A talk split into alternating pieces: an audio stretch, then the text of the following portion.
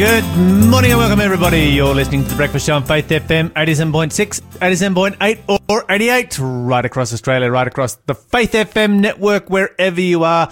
Positively different radio in the morning. You are with Lyle and Minnie. Minnie, how are you this morning? I'm oh, a bit sleepy, to be honest. nah, I'm yeah, good. Minnie. Minnie kind of came in and had a bit of a yawn this morning. Oh, every day, man. I get so yawny, actually. Like, even if I'm fine when I talk to people. And I. Do you want to know how what my brain thinks about Lyle? The other day, I was like talking to my dad on Marco Polo. It's an app which basically you can just send video messages I'm a, bit, back and I'm, forth. I'm a bit scared about finding out what your brain does. Anyway, so then I was messaging my friend, and she just sent this message back, just laughing and laughing. She's like, "I just like that you're going cold." So basically, I just started messaging you, and I wasn't like, "Hey, how are you doing?" I actually hate like, "How are you?" greetings. I'm like, "I'll ask you when I mean it. I'm gonna mean it, and I'm gonna ask you anyway." I was like, "You know, what I've been thinking, about, I've been thinking about teeth." I've been thinking about how some people, when they yawn, you can see their teeth, So and you sometimes have you can't. you have a, you have a skip intro button. well, what's the point? Just get to your point. Like And then it. we're all nice and clear, and then I want to know how you're going, and it's sincere. You would not have done well in the first century in biblical times. No, Whole no. chapter of whole chapter of saying nice things before you start saying what I'm you. like, what's the point? no, no, no. I'm just kidding. I'm just kidding. I do. I do. it's very it's very symptomatic of the society in which we live. Hmm. I mean, if you look at, uh, for instance, you know, movies from 50 years ago, they're going to have, you know, a long, long intro and Mm-hmm. everybody gets named and there's lots of music and all kinds of stuff happening before the movie actually starts. Mm-hmm. And now there's a really short one and it has a skip intro button. Yeah. This is Minnie right here. This is Minnie. She has a skip intro button. That's fantastic. How are you thi- feeling this morning? Oh, just amazing. Ah, always. Expect Yeah, nothing less. God is good. God is always good. You know, Oh, yeah, there's always things, so many things to be thankful for. Uh, I was going to tell you what I was thankful for. You're listening to the Breakfast Show podcast on Faith FM. Positively different. Before I go into positively different news, I actually do want to know what you were thankful for. Fingernails. I love that. So maybe do you want to expand on that? Okay, so I was thinking about this the other day, right? Fingernails are really, really useful things for Yes. just, you use them all the time, you know, picking at stuff, pulling at stuff. Um, they protect the ends of your They fingers. do. And they grow back. Pretty handy. Imagine, okay, imagine this. Imagine if fingernails were like the rest of your body and didn't grow back. What use would they be? Bit useless. They'd be useless because you'd wear them away in the first maybe year of mm. life and they'd never come back again. Mm. But God created us with fingernails, which are super useful tools. And he made them. He's like, okay, you know, fingers don't grow back, hands don't grow back, you know, that kind of stuff. But fingernails, these are going to wear out pretty quick. They're nice and soft, you know, like they're kind of like the, the texture of hard plastic. So you can mm. you can do all kinds of things without making harsh scratches. You know, they're not hard like stones or whatever. Yeah. Um, so you can do all kinds of useful things with them. But because they're kind of soft, give good protection at the same time, they wear out. Mm-hmm. I don't know why I was thinking about it. Oh, well, I was thinking about this because I damaged one of my fingernails. Oh, have you ever had, speaking of damaged fingernails, I did this to my toenail once. I don't know if, I think I got stood on by a horse or something, dropped it. Anyway, whatever it was, it was like fully black and purple. And I was like, oh, okay. Anyway, it was just there for ages. Next minute, it just randomly falls off and I have one growing underneath, but I didn't know. And I was like, it was just so weird when you see it like being little again. Because normally it covers, you know, your whole tip of whatever. And it was just this like teeny tiny thing that's starting. I was like, oh, hey, buddy. like, Getting a new fingernail. Yeah. Getting a new toenail. they are pretty cool. Yes. Speaking of fingers, one of my good news stories this morning is there is a tiny species of nanochameleons which has been discovered in Madagascar. They think it's the smallest reptile ever found and it fits on a human fingertip. Like, so, Wow. There's like a lizard. yes, but a teeny tiny lizard. That is amazing. Yeah. So they reckon. Uh, so Frank Glaw, he's part of the international team of researchers that classify the new species, and he said that most of the male specimens appear to be just 13.5 millimeters long. So Oh, that's awesome. I don't know what that is. Like in- the size of an ant. yeah, it's well, it's, yeah, Depends what what kind of ant. Size of a jack jumper. yeah. Think like A little bit smaller just than a bigger jumper. than a centimeter. You don't have jack jumpers around here. I have don't know what that All is. of my Tasmanian friends know exactly what I'm talking about and have been bitten by them from time to time. Oh, are they pretty? Are oh, they bullies? sting. Oh, yeah, Yeah. they'll get you. Right. They, they'll go for you. But could you imagine just like finding this little chameleon that just like goes in your finger? That's just. I reckon that'd be the Oh, I would thing, so love to find one of those. right? Yeah, yeah. Um, but yeah, so they were saying that they kind of accidentally found them on an expedition back in 2012, but because they're so small, you know, they were like, you kind of have to get down on your knees and kind of get real quiet, and they move really slowly, and also they have kind of a little bit of a natural camouflage, and so Hence the name chameleon. Well, Yes. hence the reason we we use that name chameleon for all kinds of That's things right. involving to camouflage. blend in a bit. Yeah, exactly. And so they said it's yeah, just kind of been interesting. But they said chameleons in general are threatened by deforestation in Madagascar, um, which is home to numerous numerous species of this. But it's an exciting find, and they'll they reckon it'll take a few years to actually say yes, it is the smallest reptile found. But I just reckon that's cool. That's amazing. I was looking want at one. photos. I Yeah, want one for a pet. absolutely. What else would you want for a pet? I don't know, but I, I really want one of these. And maybe a wombat. I got wombats on the brain this morning. That's so good. I just I just like the uh, new tennis trophy that is a wooden wom- wombat.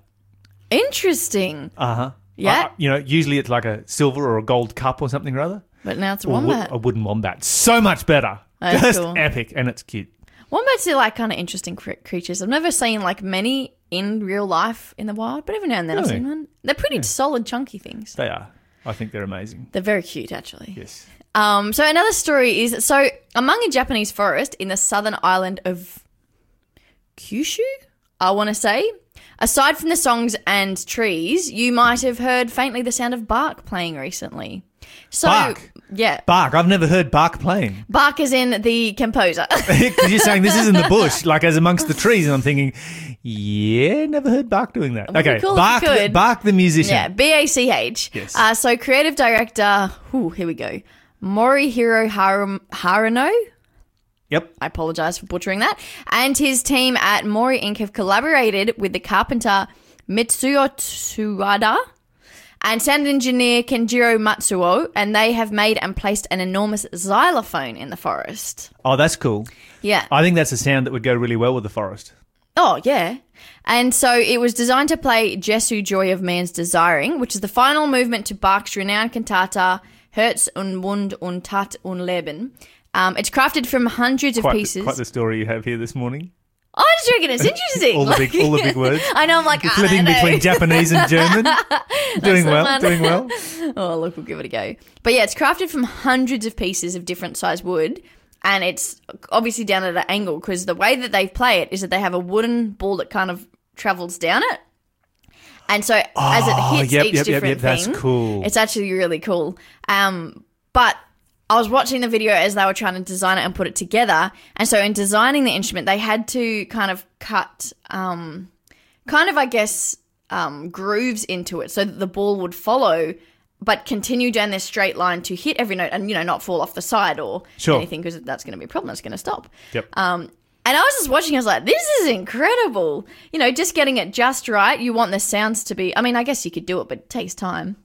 I just think it's interesting that they got the idea to do it, and it was super beautiful listening to it because before it all starts, you kind of hear just you know the forest sa- sounds, and then it's kind of just this like ball This moving, ball playing this bark Moving, song, and, and, away it goes. yeah, and I was So, like, so when you said a giant xylophone, I'm thinking, okay, like a big thing, and, and somebody stands there and, and, and, and plays the thing. But this is actually like every single note in the concerto or whatever Yeah, it is yeah. that uh, is happening is a different piece of wood. yes, yeah, That's cool. it's pretty cool. How often do they do it?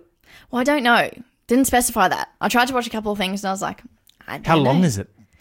It's mm, okay. I don't know. But long. It's long. Yes. It's it's pretty long. And then there's a section where I can't remember how the sound effect goes, but it's kind of a um, vertical thing that has a lot of pieces wood that the ball passes through, and it's just cool because then it kind of drops, and then it just keeps playing. Oh, Uh, just wow. Uh-huh. because you know part of the song it just kind of needs that sort of sound effect. And I, I I love this. I love that nature just not nature, but what movement can do and the sounds it can make. You know, you're just like, oh, it's just a ball moving. Yeah, but you give it the right environment, you're making music with that. I just think that's cool. that is. That is Like- epically cool. I don't know much about how to do the technical side of things, but I actually have to do a um. So I'm going um. You guys know I'm studying prac teaching. If you listen to me, uh, if, if you listen to Faith FM, so in a couple of weeks, I'm going to be in a school, and I've been thinking about some science classes, which I do not have a sciencey mind. The problem is when I get an idea. I could make some suggestions for a science class. yeah, but I'm not good with the like the details of like actual reality. I'm just like, we could do this thing, and I'm like, I don't even know if that's possible. Like we could make a giant xylophone. yeah, Yeah, it might take you a little bit longer than uh, two or three be a weeks. while. Yeah. You're listening to the Breakfast Show podcast on Faith FM. Positively different. Um, you were going to tell us some news. Okay. Oh yes, about the perpetually offended. Yeah, that is what you were going to tell us about. we do. It's I, I kind of.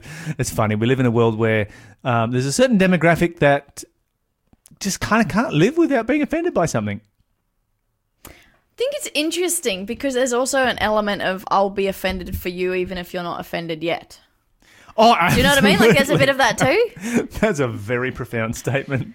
Anyway, so tell us what what's Okay, so uh, you've got obviously a change of government in the United States, which has got a lot of uh, people, you know, either very happy or very upset, depending on which side you're on.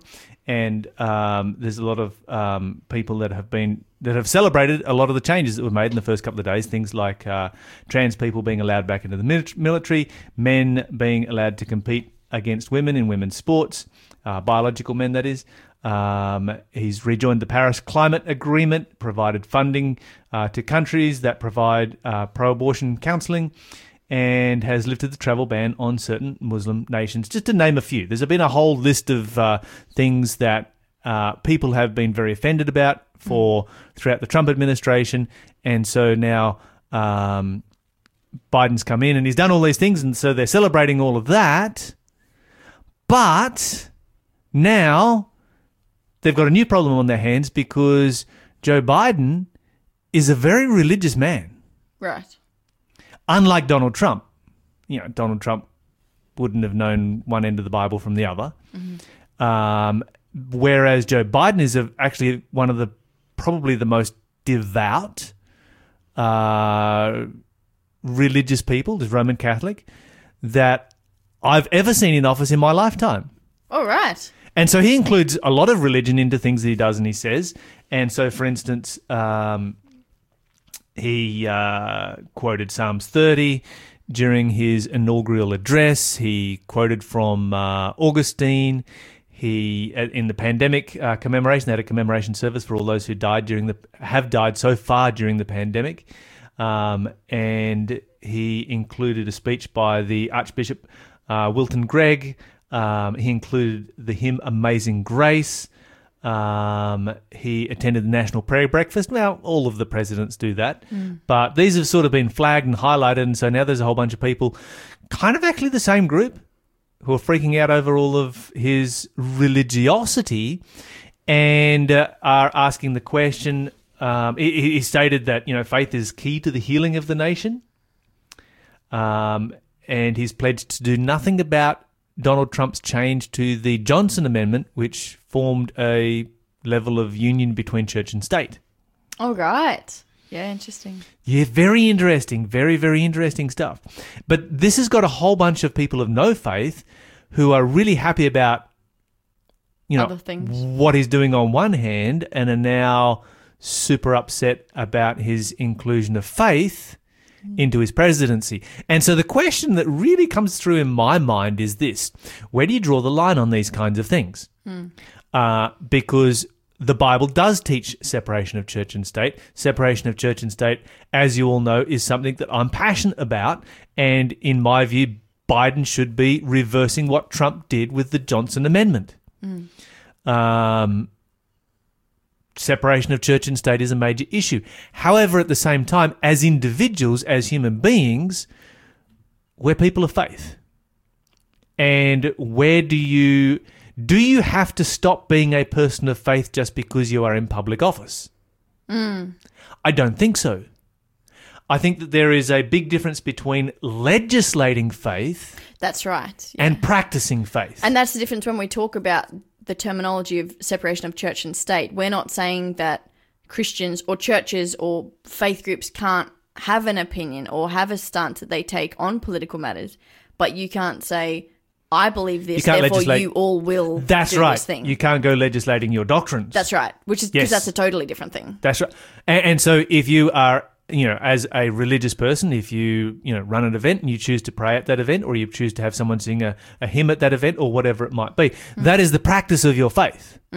And I would expect anybody who is a genuine Christian to actually practice their faith. Uh, and, and, and to live that in the way that they live. And I like to see that when, you know, when, when people do. That's right. Um, but I don't like it when somebody starts legislating either for or against faith.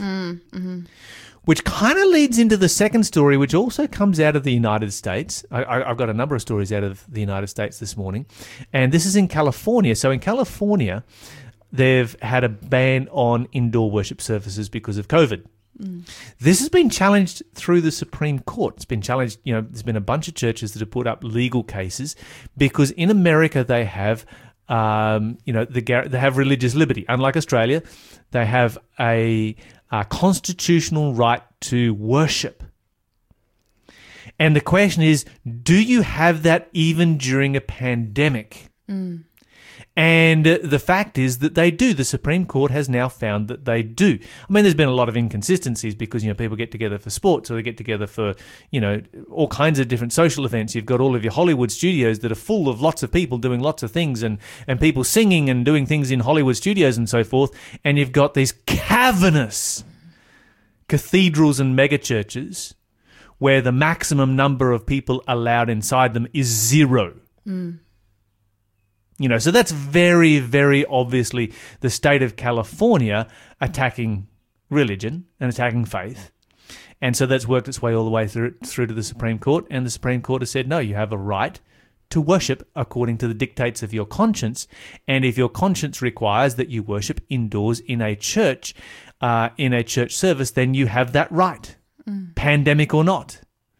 It's kind of the cost of uh, religious liberty, isn't it? That is interesting, though. That's It is. We don't have that in Australia. No.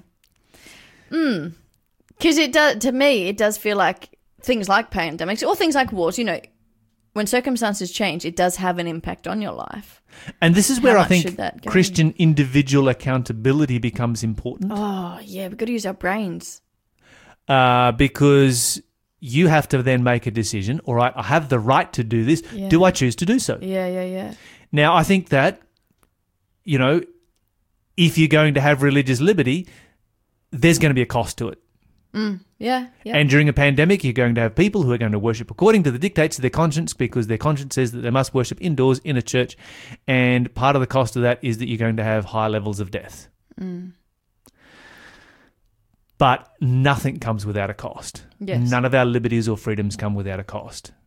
And yeah, that's part of the cost. but I think it is important that we don't, well, as Christians, as individuals, we need to have a conscience. That's and that's the thing because I think yes, there is an element where laws need to be black and white, you know, Mm-hmm. but at the same time, I think as Christians and just as general people, God has given us minds to use, to reason and consider and take into account. Hey, if we take responsibility for this, there may be this cost. Are we willing to? Do you know what I mean? Rather than just Absolutely. all yes or all no. Absolutely. Like- and I mean, hey, there's a lot of discussion out, out out there at the moment about how bad the COVID pandemic is, and there's you know a million different sides to that story, and I don't want to get into that right now.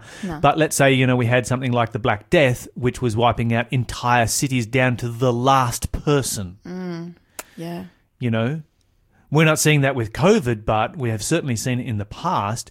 And at what point uh, do you, as a Christian, decide to be responsible as a Christian rather than just stubborn as a Christian? That's right. Ooh, yeah. Hard out. You know, because we do have a responsibility to our brother. We are our brother's keeper. Yeah. That's what the Bible teaches. You're listening to the Breakfast Show podcast on Faith FM. Positively different. So joining us on the phone this morning is Brad Cook. Brad, Brad has uh, recently moved to New South Wales uh, from Tasmania. He is a pastor, and we're going to hear a bit of his story this morning. Brad, welcome to the show. Thank you. Nice to be here. Okay, we're going to need a bit more volume there on Brad. Okay, I think we've got some more volume there. Brad, um, your last name is Cook, and in my mind, that's a little bit of a uh, famous name from the past. Do you have a, a famous grandfather, maybe somewhere along the line? Oh, I don't know about uh, super famous, but uh, I'm sure he's well known in, in Australia. Um, that was Pastor Austin Cook. Okay, so he was your grandfather. Now, um, Yes. you don't know this probably, but um, my grandfather was actually uh, brought to Christ and baptized by your grandfather. So there's a little bit of uh, family history that we kind of where we kind of connect back in the past. Oh, that's, that's wonderful. Okay, so you've got a grandfather who was a, uh, a very famous evangelist from many, many years ago and uh, really did a tremendous amount of work, brought many people to Christ. And uh, did, as a result of that, has your whole family, uh, are they all Christians? Did you grow up in a Christian home? How does that actually work? Yeah, um, so I did. I grew up in a, in a wonderful Christian home. Um, had uh, good parents. Um, was raised uh, with a good knowledge of the Bible. Family worships each morning. Um, you know, went to a, a Christian school, and uh, at times, you know, we'd visit uh, Grandpa on his farm, etc. And um, I just remember occasions where he'd all call us for family worship and uh, we'd all gather around and he'd uh, read out of the Bible. Now, those some of those memories are very very special to me as I was growing up. Now, was there a point? I mean, you, you, talk about you know the childhood that you had, growing up in a Christian home, growing up in a, in a home that had family worship, going to a Christian school. It sounds like you know, in many ways, the ideal environment in which to raise a child. Did you maintain your faith right the way through that period? Uh, no, I didn't. yeah, so that's the thing. Uh, I often share with people that that uh, well-known saying: "You can lead a horse to water, but you can't make him drink." And uh, while I understood uh, the things that I was taught to be true, while I uh, believed that Jesus was uh, real, uh, I myself just was not interested. Um, and I guess that's because I just hadn't had an experience with Jesus personally. Um, I, I guess I didn't want to. I, there was just a heart that just didn't want to um, follow God at that time and to have Him number one in, my life. And I guess, uh, you know, if God's not number one, then someone else becomes number one, and that's yourself. So, how long? When, when did that period start, and what actually happened during that period of your life? Look, I think it was, uh, well, it's a while back now, but I think it was around high school time. And, um, yeah, I just drifted and uh, started engaging in, in uh, you know, behaviours and, and practices that were just completely um, in opposition to, to, to God's way. You know, um, things that are not unusual for people that have that drift away from God. Um, you know, the life of, of drugs and, and drinking and and uh, theft and things like that. Yeah, not something I'm proud of, and I, I don't often like to share it too much because it's just not something I just wish I'd never done. But that's just the life that, that occurred, you know, uh, through my own choices. And um, yeah, it's a life of regret in many ways, but I was just but gonna. it, uh, it, it's an experience that that I that I can draw from, and it- it's helped me to to share Jesus with others. So, Brad, what was it then that from there brought you back to, or just first to God for yourself? Having grown up in that culture and then kind of, you know, had, had a really different path, what was it that Yeah. brought you to Jesus personally? Well, uh, wasn't until uh, probably about 15 years later that um, a friend of mine invited me to church, and uh, I thought, "Oh, you serious? I'm not that keen." but uh, he was a friend, and uh, I just thought, "Oh, why not?" And so we we headed along to church, and and I remember sitting up. The church had a balcony. And I remember sitting up in the top balcony there and sort of trying to keep a, a low profile. And uh, there was a speaker uh, there preaching. His name was Neil Schofield, and he was sharing uh, Matthew 24 and as it was in the days of Noah, so shall it be in the days of the coming of the Son of Man. And that really spoke to me because I suddenly woke up and realised that, hey, um, you know, Jesus is coming soon. What am I doing with my life? What direction am I taking here? And so that was a, a starting point in, in my return to, to the Lord. Uh, that afternoon, uh, well, that during that service, I had advertised for an afternoon program, and uh, and my friend had said, "Oh, why don't we go along to this?" And I thought, "Oh, yeah, it's just highly unusual for me to, to do that." And so, yes, let's do that. So we rode our motorbikes up there attended these afternoon meetings, and uh, there was a, a preacher there um, by the name of Sam Braga, and he was uh, preaching a powerful message on Abraham and Isaac and connecting that with the Father and the Son and what Jesus was, was willing to do. And that just really spoke to me. And he made an appeal, and and um, I just stood up uh, in front of that whole assembly there, and my heart was thumping in my chest. I was so nervous, but there's nothing else I could do but stand. I, Jesus had come to me at that right, right at that time, and, and made that call. I'd heard appeals so many times before, you know, growing up as a kid, but, it was this time that, that the call came to me personally, and I made that decision for Jesus. Yeah, praise God. Um, now that obviously resulted in a in a journey for you where you ended up doing ministry. How did that actually happen? Yeah, well, when I was a kid, I remember I had a dream once uh, of uh, speaking in front of people, and I'd always uh, just had this. Uh, I don't know what you call it, an underlying uh, sense that, that God had some sort of calling for my life. But uh, you know, when you when you turn from the Lord, that goes. But when I gave my heart back to God, His calling started to, to come back, and um, and I shared a little bit of that with a friend of mine, a pastor friend of mine, and uh, he invited me to to do some Bible work on the northern beaches with him. And so I did that for a year, and during that experience, uh, that call, that conviction that God was calling me to full time ministry just came on so strong, I just couldn't ignore it. So I just I just followed that call, and um, yeah, God led me into ministry.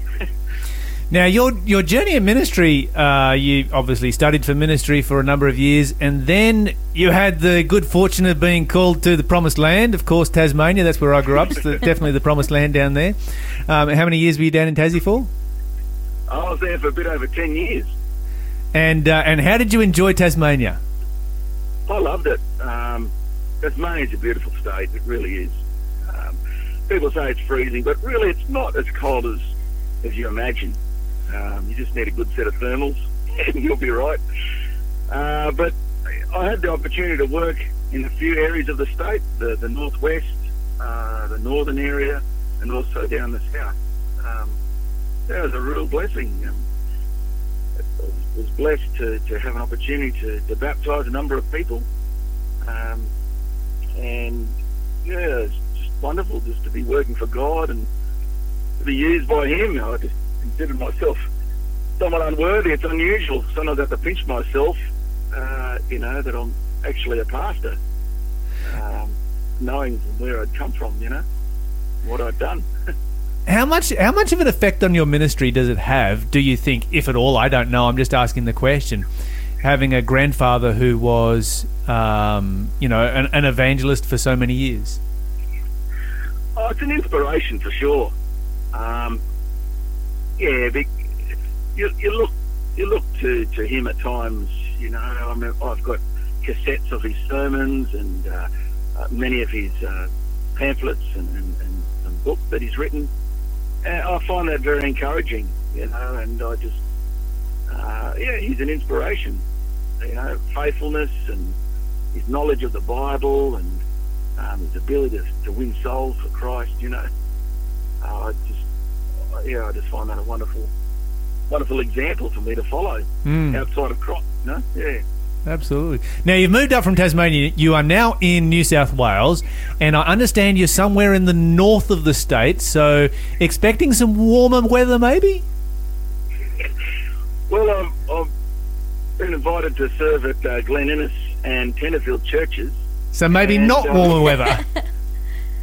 It's actually not too different from Tasmania, and I'm kind of happy about that. so you've gone from uh, Because, from one of our cooler states to one of the cooler parts in uh, in New South Wales. yeah, that's right. I'm, I'm very grateful.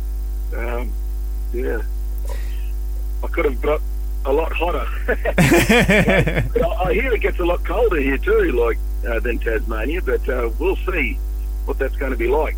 But um, Yeah, well, speaking speaking speaking as a Tasmanian, I would say that you're in for uh, some colder weather and some and some larger extremes um, up there in Yeah. in Glen Innes, Tenterfield. Tell us a little bit about the uh, the, the churches there. Um, you, you're pastoring a couple of uh, Adventist churches in Tenterfield and Glen Innes. Uh, what have you got there? All right, so uh, in Glen Innes, uh, we've got a not a large church, but it's a, a mid-sized church.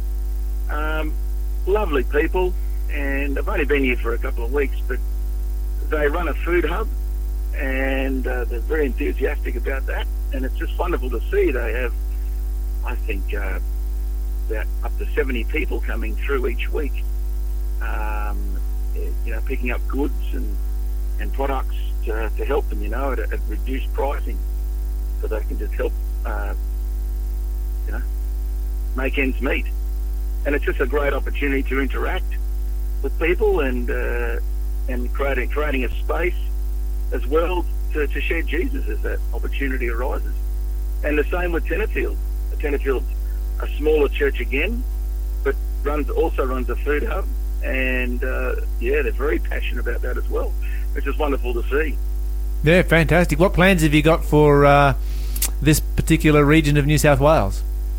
What would you Well, like to see see. happen? Oh, look, I'd love every member just to not be afraid to share their story of Jesus, um, because that's that's really the most powerful uh, testimony that we have, powerful story that we have, an influence that we have to see what to tell people what Jesus has done for us. Um, I'm just thinking of you know when Jesus uh, released that demon-possessed man who lived amongst the tombs. You know, he wanted to follow Jesus and not leave his side, but Jesus said, "Go and tell what Jesus has done for you." You know, and so that's what God places on each of our hearts uh, to go and tell this story, what Jesus has done for us. And if every member, uh, you know, does that uh, with courage and, and trust in God, knowing that the Holy Spirit is working on their behalf, um, yeah, God can use it. And, Yeah. uh, lead others to Him. Fantastic. Brad Cook, Pastor Brad Cook, thank you so much for joining us this morning. That was uh, Pastor Brad, Brad Cook from uh, Glen Innes and Tenterfield churches. And if you are in that area, if you're in that region, then head along and uh, on a Saturday morning to either of his churches. You will meet him there and be blessed by his ministry in that region. Thanks for being a part of the Faith FM family. Join our community on Facebook or get in touch at 1 800 Faith FM.